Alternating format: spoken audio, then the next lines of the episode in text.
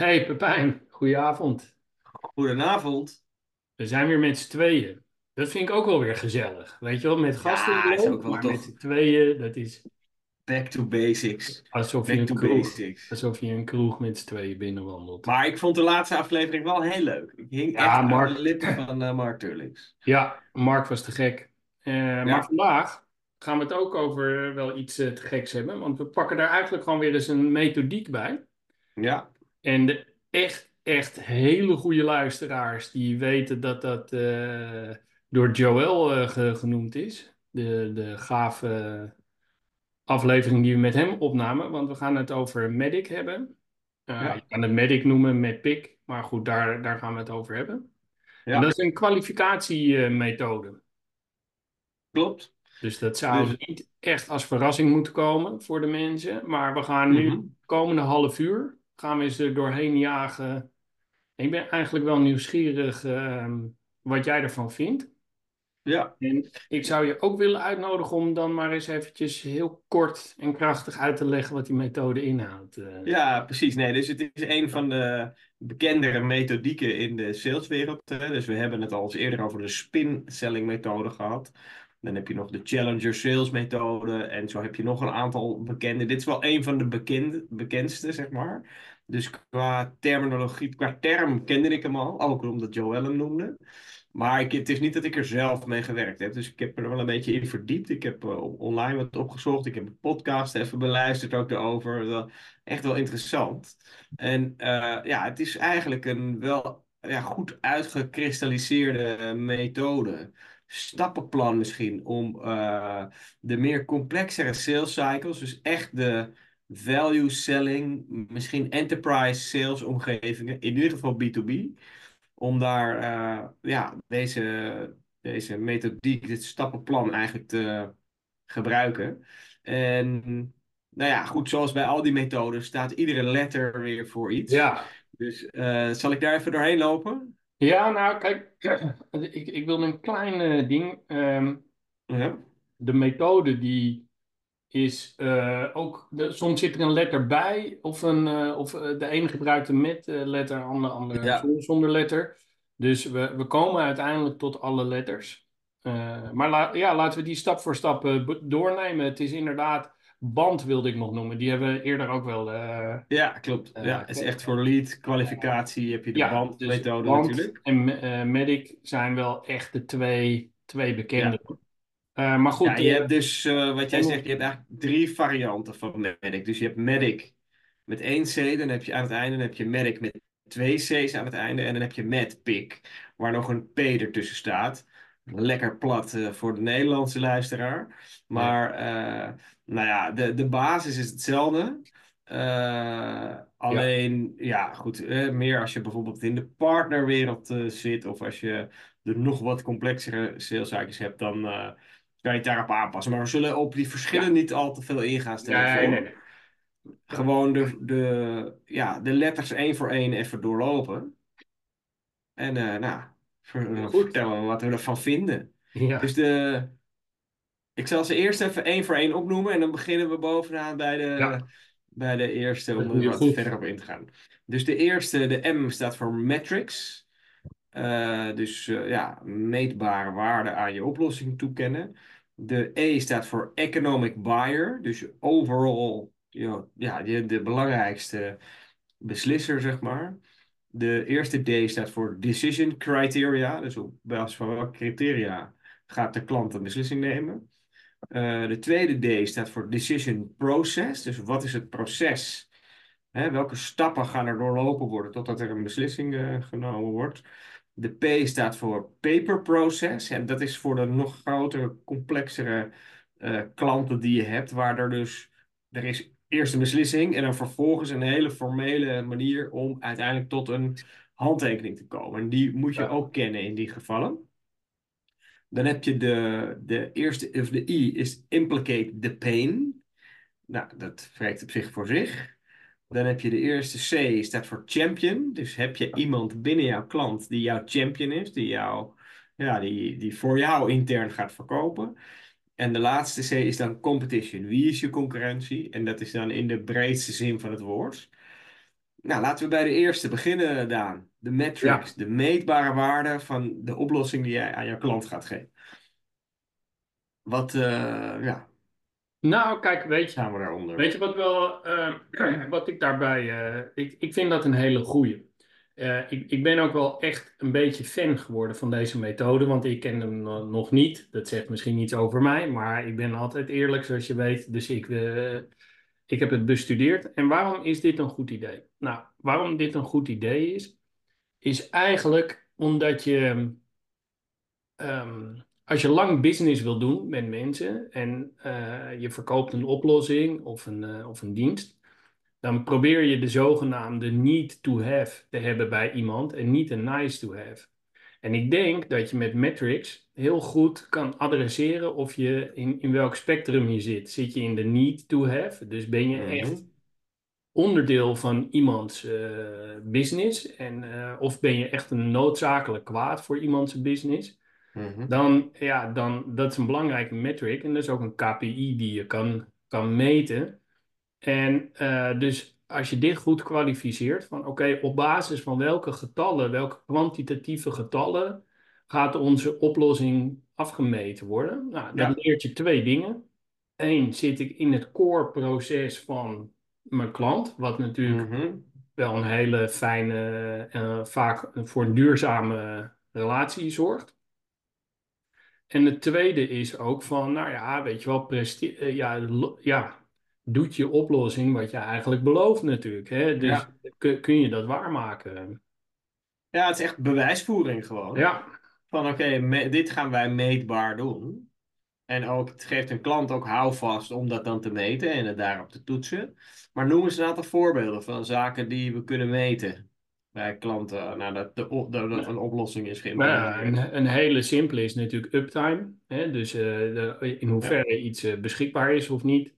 Ehm, je kan denken in hoe vaar, hoe snel een eh, tickets worden afgehandeld. Eh, ja, ja, weet je, er zijn ehm, dus veel dingen die aan tijd gebonden zijn, moet je aandenken. Maar je, ehm, eh, ook een performance is, is natuurlijk vaak iets. Of wanneer je echt meer op een resultaatachtig iets zit.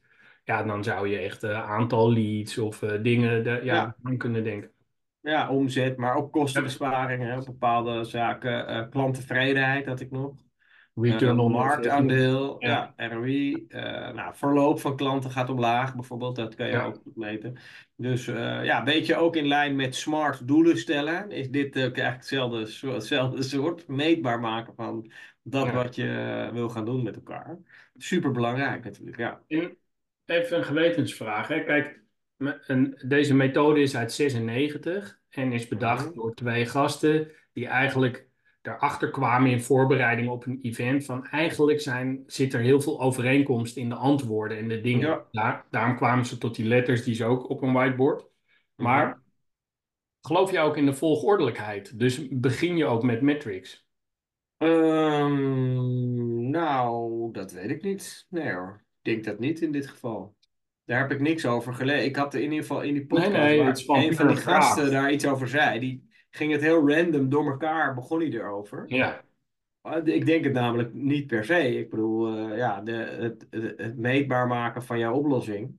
Ja, dat kan eh, later komen dan dat jij een champion hebt voor jouw oplossing. Of dat nou. je contact hebt met de uiteindelijke echte verantwoordelijke. Dus nou, ik denk niet Ja, dat het per se in die volgorde hoeft. Nee, vind ik ook. Om, eh, in hoeverre ik ook iets mag vinden van de eigen vragen die ik stel. Maar de, eh, het, het is, het zijn eigenlijk alle zaken die je moet hebben om tot een goede deal te komen. Dat is Ja, eigenlijk eh, zonder verrassingen eigenlijk. Je sluit een beetje verrassingen uit. Dat vind ik ja, eigenlijk het belang- Ja, belangrijkste van goed kwalificeren. Is dat je, dat je niet zo overvallen wordt door, door het proces wat je doorloopt. Of ja, het, de voorspelbaarheid vergroot je hier ook natuurlijk veel mee. precies. Ja, klopt. En, en dus de voorspelbaarheid, wat weer belangrijk is voor aandeelhouders of voor Ja. investeerders of wat dan ook. Of ja, voor degene die bepaalt waar geld in geïnvesteerd gaat worden binnen een bedrijf, is het dus belangrijk om voorspelbaar te zijn. Maar ook voor jezelf als verkoper, dat je weet waar je je tijd aan uitgeeft, eh, aan besteedt. Want ja, op het moment dat je een aantal deals hebt die, waar je dit plaatje duidelijk hebt, ja, dan moet je daar dus vooral, dan weet je in ieder geval, oké, wat is de kans van slagen? Daar moet je je tijd aan besteden en niet aan de opportunities waar dat nog maar half bakken is, of waar de concurrentie heel hoog is, of waar de relatie met de uiteindelijke beslisser gewoon eh, er niet is of niet goed is. Dus nou ja, dat, eh, daar helpt het ook bij. Schakelen we door naar de volgende, eh, de economic buyer. Dus dat is de, eh, ja, noem het de beslisser. Het is iets anders dan de decision making unit. Eh, hij, maar het is ook niet per se de budgethouder. Het is echt de uiteindelijk verantwoordelijke. Ja. Zeg maar misschien wel waar de budgethouder aan rapporteert, of misschien nog wel daarboven. Eh, als het je lukt om daar een relatie mee te bouwen en te weten wat diegene drijft, waarom de, jouw oplossing voor diegene waardevol gaat zijn, ja, dan ga je echt, heb je echt een mega voordeel ten opzichte van je concurrent. Ja, Dat is, dat is ook moeilijk. Ja, het is heel moeilijk om dit bij grote bedrijven voor elkaar te krijgen. Ja, dit is. eh, kijk, dit is allesbehalve makkelijk. Maar het is wel een must. Want je, je zal echt niet de eerste zijn waarbij de, je contactpersoon, om het maar even zo te zeggen, wellicht zelfs je champion, maar gewoon je, je contact aangeeft van dit ga, deze gaat vallen. En Ja. het gebeurt niet. Ja, dan, dan is het eigenlijk 99 van de 100 keer dat, dat, dat je niet de economic buyer in het vizier hebt gehad. Ja, En, ehm, ehm, kijk, wat ook zo is, en misschien is dat wat, eh, dus ehm, bij elke letter had ik wel een soort bevinding, maar kijk, heel vaak wordt het afgeschermd. Heel vaak, zeker bij grotere bedrijven, als je zegt, eh, zullen we ook even samen naar de baas gaan? Ja, weet je wat, dan zeggen ze van, joh, eh, die gaan we echt niet lastigvallen hiermee, of jouw, jouw oplossing, dat is echt een druppel op een gloeiende plaat qua kosten. Ja, dat maakt niet uit. Dus eh, kijk, mijn tip zou wel zijn, mijn praktische tip, zorg dat je tenminste de naam weet van degene die hem gaat Ja. de functie. Dus dat vind ik een, echt een soort bare minimum, want het kan gewoon zijn dat je, ja, ja, sorry, nogmaals, ja, het kan zijn dat je er niet doorheen komt. Mhm. Ik vind wel dat je er, eh, dat je er minimaal van bewust moet zijn wie, wie het is en wie, wie er gaat tekenen. Ja, Eigenlijk het lekkerste is als je ook gewoon bij wijze van spreken 10 minuten van iemands tijd krijgt om, eh, om, om dan nog even één keer te pitchen Ja. wat, er- wat er zo goed is aan, eh, aan de samenwerking. zeker. Maar het, het loont echt om hier tijd aan te besteden. Ja. En eh, het niet aan het toeval over te laten. Dus echt te zorgen. Ja, dat kan ook betekenen dat je jouw directeur vraagt om een berichtje te sturen of om te bellen of om een afspraak te maken. Maar dat kan van alles betekenen. Maar als je daar tijd en energie in steekt. Ja, er zijn ook een aantal trucs, hè. Dus als jouw directe contactpersoon, ik noem maar wat, een inkoper, die is op vakantie. Nou, dan is dat misschien wel het moment om eens een keer wel met diegene te gaan bellen. Weet je wel? Omdat jouw contactpersoon op vakantie is.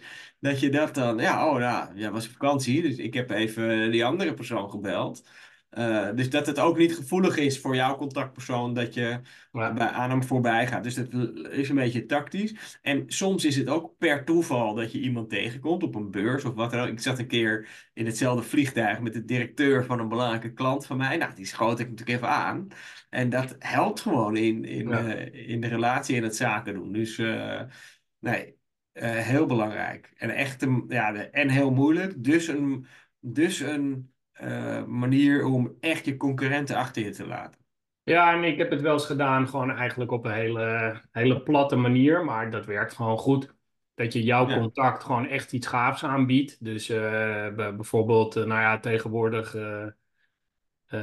moet je een beetje kijken waar je naartoe gaat als je een goede pot voetbal wil kijken. Maar ehm, eh, in de, destijds bood ik gewoon kaartjes voor Ajax. Mhm.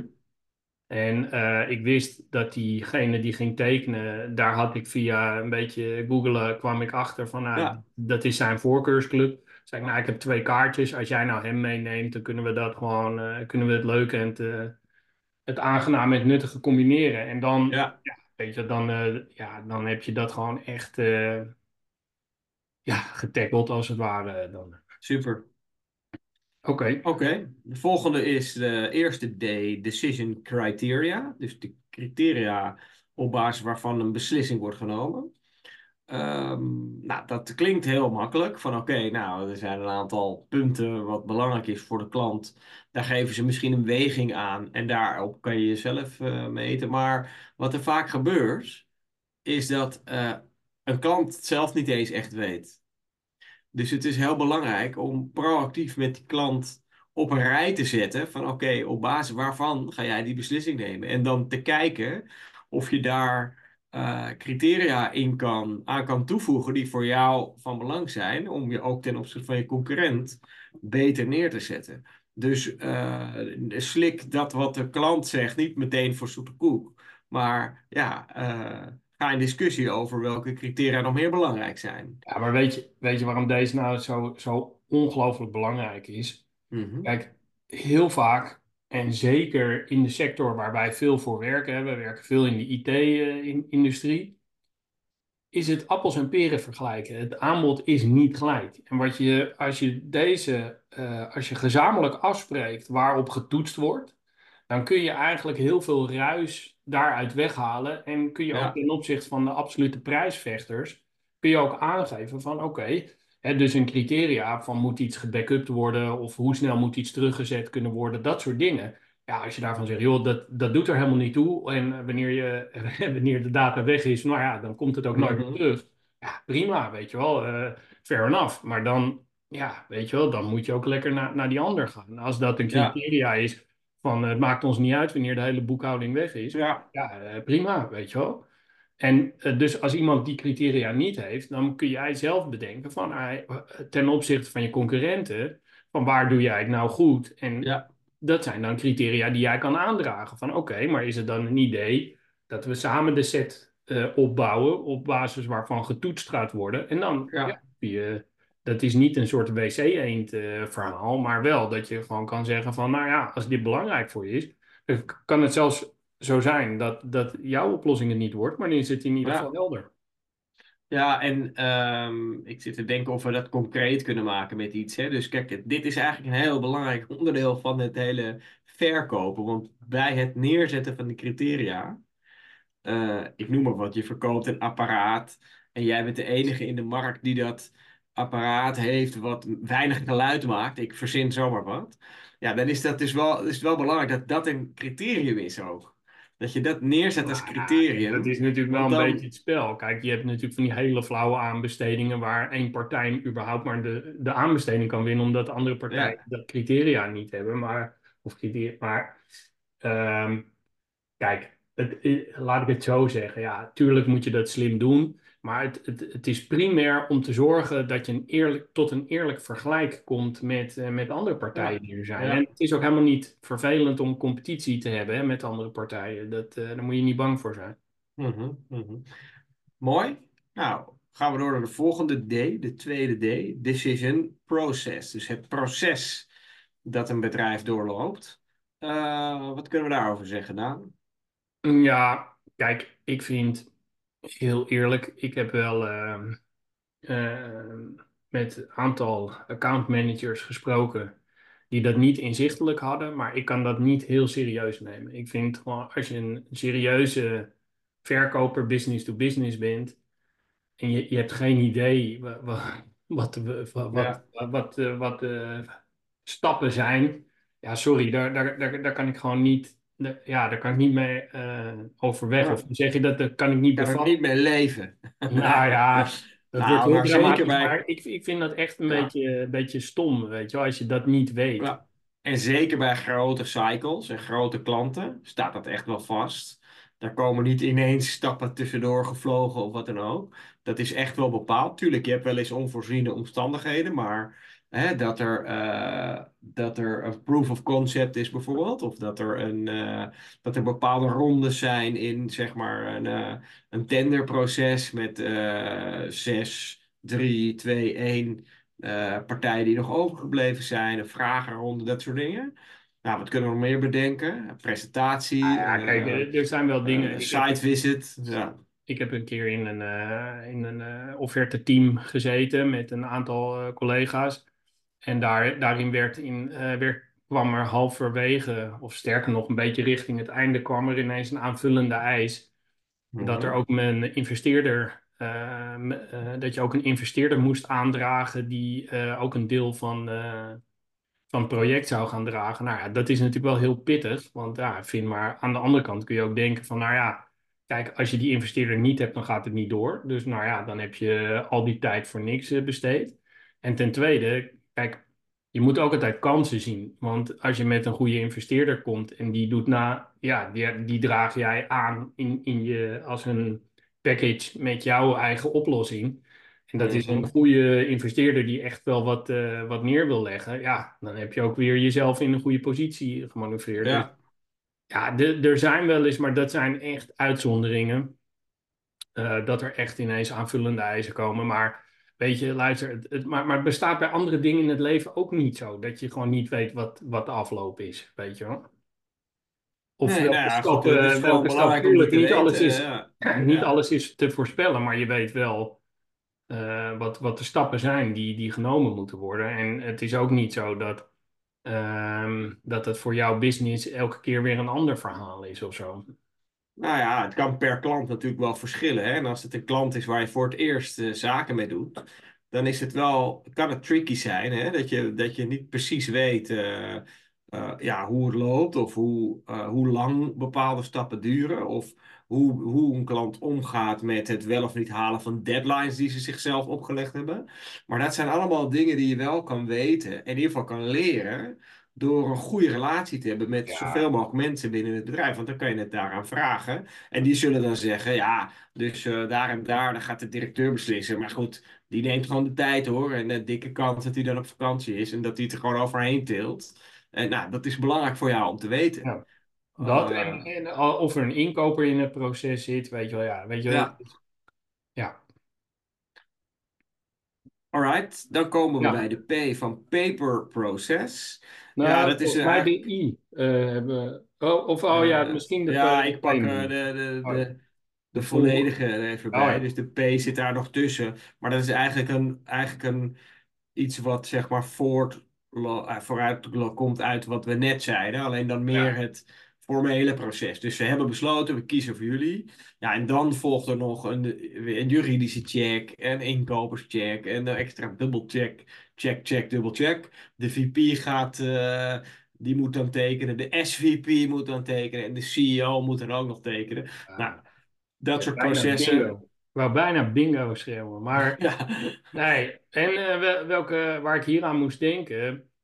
ehm, denk ook goed na hè, over de, over de AVG. Dus moet je nog een verwerkersovereenkomst sluiten met elkaar wanneer er ja, gegevens uitgewisseld worden. Dus eh, je hebt nog een aantal eh, ISO's en eh, an- andere standaarden, NIS 2 eh, die, die eraan komen. Dus er zijn wel wat compliance dingen die, ja, daar onderdeel van zijn, ja. En die in ieder geval tijd kosten vaak.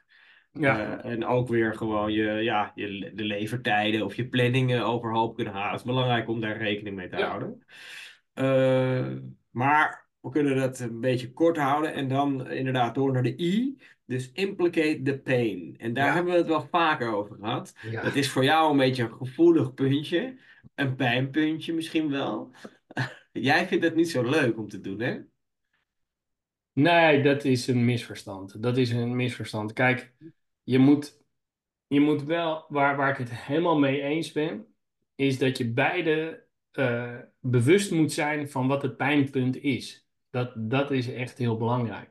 Waar ik minder fan van ben, en daar hint jij een beetje op, is dat je iemand met een soort, op een soort getructe manier zijn eigen pijn gaat laten uitspreken. Ja, ik vind dat een beetje een soort van een, eh, ja, te, te veel in de buurt komen van toveren en, eh, en, en van, weet je wel, dus dat hadden we bij de spinmethode, wat eigenlijk meer een gesprekstechniek is dan, eh, weet je, dat je op een Mhm. bepaald, maar ik geloof daar niet zo in. Maar ik denk dat het wel heel belangrijk is dat je, ehm, ja, dat niet iemand in tranen uitbarst en, en, en smeekt om je hulp.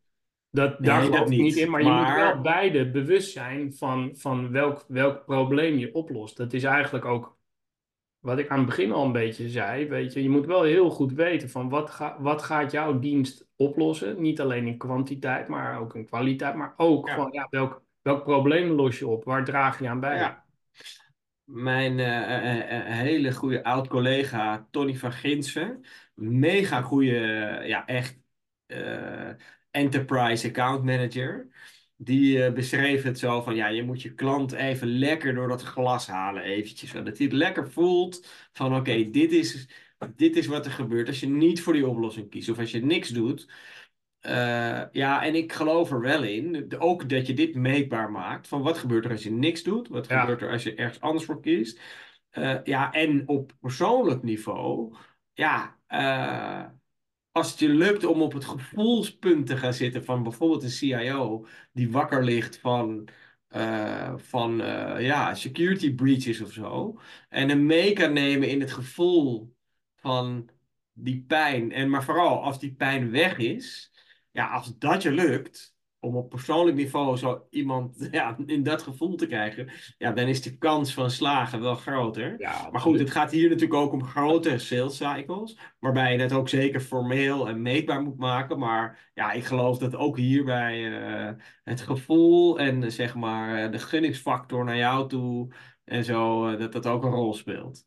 Dus Ja, ehm, zeker. ja, Maar de nuance, eh, om dat maar voor eens en altijd duidelijk te maken, Pepijn. De nuance is dat iemand dat niet per se zelf hoeft. eh, je moet daar gezamenlijk moet je daar uitkomen. En ik vind met name die gezamenlijkheid heel belangrijk. Dus het is niet ja, dat jij terugkomt op kantoor en dat jij zegt van ja, ze hebben een fucking probleem. Als dat niet, eh, als dat de manier is waarop je met elkaar praat dan daar. Maar in ieder geval, hè, dus dat niet alleen jij dat denkt, maar dat je dat beide vindt. Dat, dat is super belangrijk. Alleen waar ik altijd een beetje kriebel van krijg, is als iemand dat dan echt zelf huilend vertelt aan je. Dat, dat hoeft van nou ja, nou ja ik, ik zie het meer het beeld voor me dat, dat je nog even een beetje eh, in die wond eh, gaat poeren. Ja, Maar hier, nou, dat dat- is het. ik denk dat we daar een beetje verschillen. eh, En nou ja, weet je, dat is allemaal niet letterlijk natuurlijk, maar alright. Goed Eh, weten komen dat jij dat leuk vindt, Pepijn. En dan komen we bij de eerste C, dat is de champion. Yes. En eh, ja, dat is eigenlijk, eh, nou ja, hè, we hebben het altijd over de decision making unit. En dit is dan zeg maar een belangrijke beïnvloeder binnen het bedrijf. Die een stevige stem heeft binnen het bedrijf en jouw oplossing helemaal ziet zitten. En dus voor jou aan het verkopen slaat eigenlijk binnen de organisatie. Eh, interessante en zeer belangrijke personen natuurlijk. eh, waar je ook een beetje voor moet oppassen. Want als het goed is, kan jij altijd beter jouw eigen oplossing beter verkopen dan hij of zij. Alleen, ja, je hebt dit soort mensen wel nodig binnen, binnen de organisatie. Zeker. En dat is heel wat anders dan je buurman of... Tuurlijk maakt dat het makkelijker, maar een champion is echt een, een ambassadeur. Iemand die jouw oplossing ehm, hè, begrijpt en de waarde ervan inziet. Ook op basis van de criteria die we net allemaal noemen. En die jou ziet als best, eh, beste optie. Dat is eigenlijk het, Ja, het prettige van een champion. Die ziet jou gewoon als beste optie. En wat heel handig is, dat is bij de laatste C die we zo... Vaak hoor je van je champion ook heel veel informatie over het besluitproces, over de, de, de karakters die, die het besluit nemen, wat ze belangrijk mhm. vinden, maar ook met wie je in competitie bent.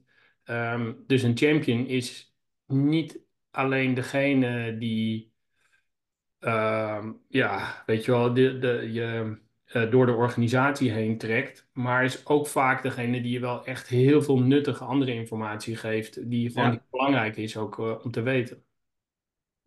Ja, precies. Nou ja, dus daar eh, zal je veel eh, tijd en energie in eh, moeten steken. En nou ja, de champion gaat jou inderdaad ook helpen aan de economic buyer en dat soort, Ja. dat soort ingangen. Dus ehm, Leuk ook Maar altijd, kun hè? je, ja.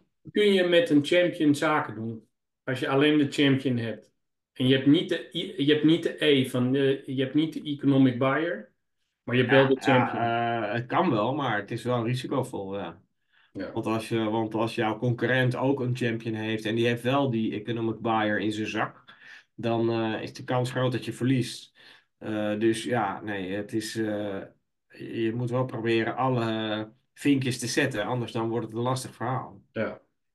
Dus, maar het kan wel, ja, zeker. Alleen ik denk dat best wel veel verkopers aan die champion gaan zitten verkopen in de hoop dat hij het verhaal goed brengt intern. En dan gaan hopen dat die order komt. Nou, dat zal in heel, heel veel gevallen zal het goed gaan, maar ja, net bij die ene grootste order, dan gaat het, daar zit er een, betere verkoper eh, bij de concurrent, die wel zijn zaakjes op orde heeft. En dan zal je net zien dat je hem dan verliest. Ja, Dus ehm, eens. Dat is het. eh, niets aan het toeval overlaten. Dan komen we bij de laatste C, en dat is eh, competition. Waarbij je, dat is niet alleen zeg maar een concurrerend bedrijf, maar dat kan ook bijvoorbeeld zijn eh, iemand binnen het bedrijf. Hè? Dus de tegenhanger van jouw champion. Iemand die andere belangen heeft, of die op andere manieren die budgetten besteed eh, wil zien. Dat is ook een concurrent. Ja, En we hadden in de ICT, ja, is er wel zo'n zo- zo'n term van, ja, je moet nooit aan eh, de kalkoen eh, vertellen dat het kerstmis wordt, weet je wel.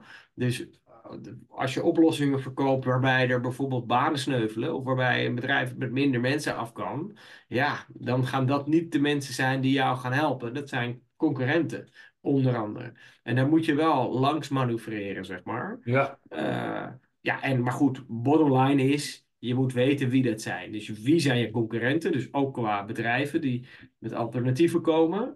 Eh, ja, wat zijn hun, eh, wat zijn hun belangrijkste USP's? En eh, ja, verder ook andere mensen, entiteiten die, zeg maar, om dat budget... Nou, wat wel interessant was, of is, dat ehm, die, die P van paper, eh, of het papierproces en de Mhm. extra C van competition, die zijn er eigenlijk na 96 bijgezet, omdat ze zeggen, nou, de wereld is complexer geworden. ja, En het is ook een stuk competitiever, competitiever geworden, omdat je gewoon echt hele nou, start-ups hebt eh, die je markt op de, op de kop kunnen of eh, Ja. hè, om kunnen gooien. Dat, dat, dat dingen veranderen. Dat, ja, wat dat betreft leven het, leven we nu in een andere tijd. En eh, wat ik ook wel goed vond, is dat zij wijzen op eh, dat er heel veel met vendors eh, wordt gewerkt, partners en eh, fabrikanten en zo. Ja. En dat die toch ook altijd wel hun, hun lievelingspartij hebben. En dat je vaak voor een discount moet je vaak een, eh, een soort quote aanvragen om, om dingen te krijgen. En ja, ja, dat, dat benoemden ze heel specifiek als een, waarom die C erbij is gezet. Dat je je niet Ja. laat ja, ringeloren door, eh, ja, door, doordat er toch nog kapers op de kust eh, zijn. In, zelfs in het laatste eh, stadium van de, van de. Ja. Nee, klopt. Klopt. Dus, eh, nou ja, wel echt wel een compleet verhaal. Best Ja. wel uitgebreid ook. Maar ik denk, ehm, Ja, als we het samenvatten, wat, hoe bruikbaar. wegen wij dit ten opzichte? Kijk, ik vind spin toch meer een soort gesprekstechniek.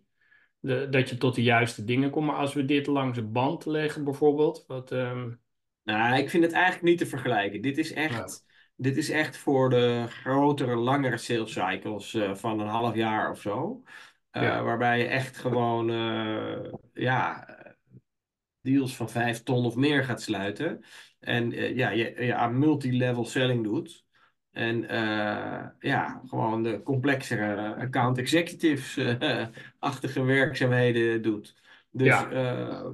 ja, en ik denk dat de spin-methode, nou, band is op ieder niveau te gebruiken, denk ik. Eh spin-methode is al iets meer richting, eh, richting value selling of solution selling. Ja, en dit is daar weer de, de overtreffende trap van. Maar Ja, ik denk ook- wel, ja, we hebben het Mhm. ook over de Sandler salesmethode gehad. Die, die onderzeeër, eh, die, die eh, ja, is ook vrij omvangrijk. Maar waarom Mhm. ik fan ben geworden.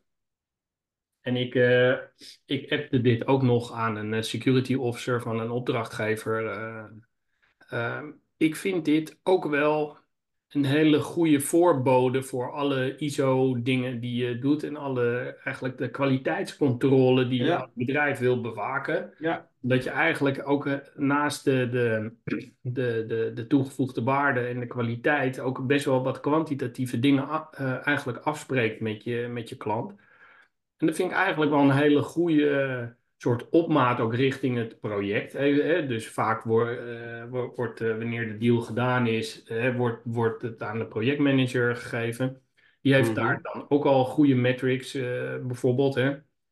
Ehm, dus ja, dat, dat vind ik wel echt een, echt een concreet eh, voordeel. En eigenlijk zou je kunnen zeggen, band is een soort bare minimum. Dat zou je eigenlijk van elke deal moeten kunnen opdreunen. Wanneer je midden in de nacht wordt wakker geschud, dan moet je die eigenlijk gewoon alle, alle letters gewoon kunnen opdreunen van elke deal die je hebt.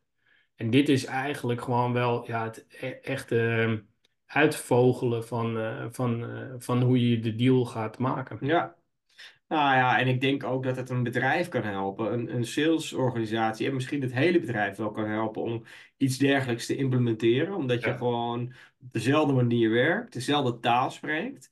En het is ook wel belangrijk dat er vanuit de directie ook, eh, dat die dit ook dragen, weet je wel, dat die we dit ja. ook supporten, want die hebben het, die heb je ook nodig om bijvoorbeeld op het juiste niveau relaties te leggen. Dus ja, en ik Ja, denk in die die, die zin, hebben in ja, die, in die end hebben die daar ook veel meer aan. Want je hebt liever dat, tuurlijk. dat deals inzichtelijk zijn en eh, in wat voorspelbaarder worden, Ja. dan dat je funnel vol hangt met eh, opportunisme en eh, malligheid en eh, deals Ja, die, eh, die niet gekwalificeerd zijn. nee, dat klopt. En en nou ja, goed, voor de rest denk ik ook, heel veel bedrijven werken toch nog in silo's. Dus eh, engineering, marketing, sales, service, noem maar op. Nou, en, en zo'n methodiek kan die silo's wel doorbreken, denk Ja, ik. En eh, nou ja, voor de rest is het ook weer iets wat je heel mooi in CRM-pakketten op kan nemen, weet je wel, dat het, al die informatie ingevuld wordt. Ik vind wel, maar dat is meer persoonlijk. Ik denk dat het ook vooral helpt bij de minder ervaren salesmensen om dit te gebruiken als opstap naar zeg maar eh, meer volwassen worden eh, als, eh, als salespersoon. En dat, dat ja, hoe meer ervaring je hebt, althans dan denk ik ook, kijk een beetje naar mezelf, dat je toch wel meer op gevoel doet ook. Ja, meer onbewust of zo doet. Dat je wel die stappen doorloopt, maar minder in een stramine of zo. En dat, nou ja, goed. Dat is denk ik, ik denk dat het goed past bij beginnende salesorganisaties, beginnende salesmensen, om als een soort houvast om eh, te doorlopen. ja, maar als ik eerlijk ben en ik denk na over welke deal, eh, deal die ik verloren heb, vaak als ik daarover nadenk en echt een beetje eerlijk ben naar mezelf Ja, dan kom ik er vaak wel achter dat ik het niet heel goed had gekwalificeerd en be- me Ja, op bepaalde aannames ben eh, ja, afgegaan. In, in de, ja, een beetje, niet, niet zelfvoldaan hoor, maar wel dat ik dacht van, nou ja, weet je wel, dat eh ja.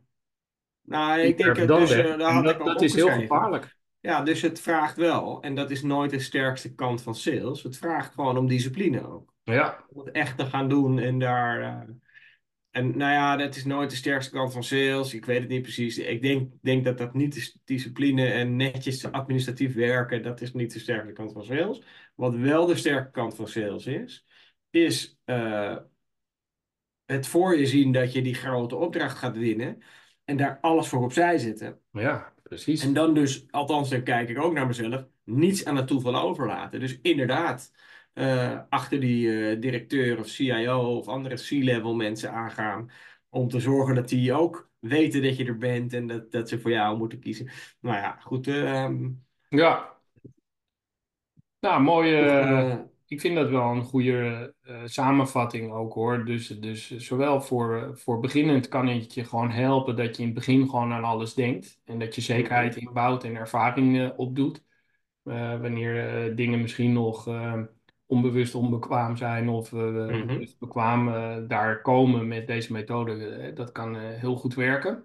ja, Ehm, maar ook gewoon voor de ervaren mensen. Van, ja, weet je, als je heel eerlijk bent en je verliest eentje, ga maar eens na of je, of je klopt. elke letter wel goed in het vizier had. Nee, het klopt. En eh, nogmaals, dit is toch, eh, hoort wel tot de, de basis en de hygiëne van, van goede sales. En ik vind, Ja. ik ben erg gecharmeerd van deze methode. ja, ik ook. Ik vind hem mooi en zeer bruikbaar. En Ja, eh, ja, voor de kleinere organisaties in kleinere vorm ook bruikbaar. Je moet goed begrijpen waar je het over hebt. En dan pas kan je ervan uitgaan dat je deals gaat binnenhalen. nou mooi. En eh, als het goed is, hebben wij, eh, wij hebben zelf als, als doel dat we elke maand een, een, gewoon een inhoudelijke opnemen en een gast hebben. Dus volgende moet weer een gast zijn. We hebben er Ja, eentje op de korrel waarmee we over een ongekend interessant onderwerp gaan hebben. Wat al vaak beluisterd is, ook in een eerdere aflevering. Dus we houden het nog even spannend. Maar eh, we ja, hopen eh, iedereen eh, over binnen enkele weken weer te verrassen met een supergast. ja, volgens mij gaat het helemaal goed komen. Dus ik heb er nu al zin in. Oké, nou mooi zo. Dan spreek ik je de volgende keer, Pepijn. Yes. Tot Tot later. Hoi hoi. Hoi.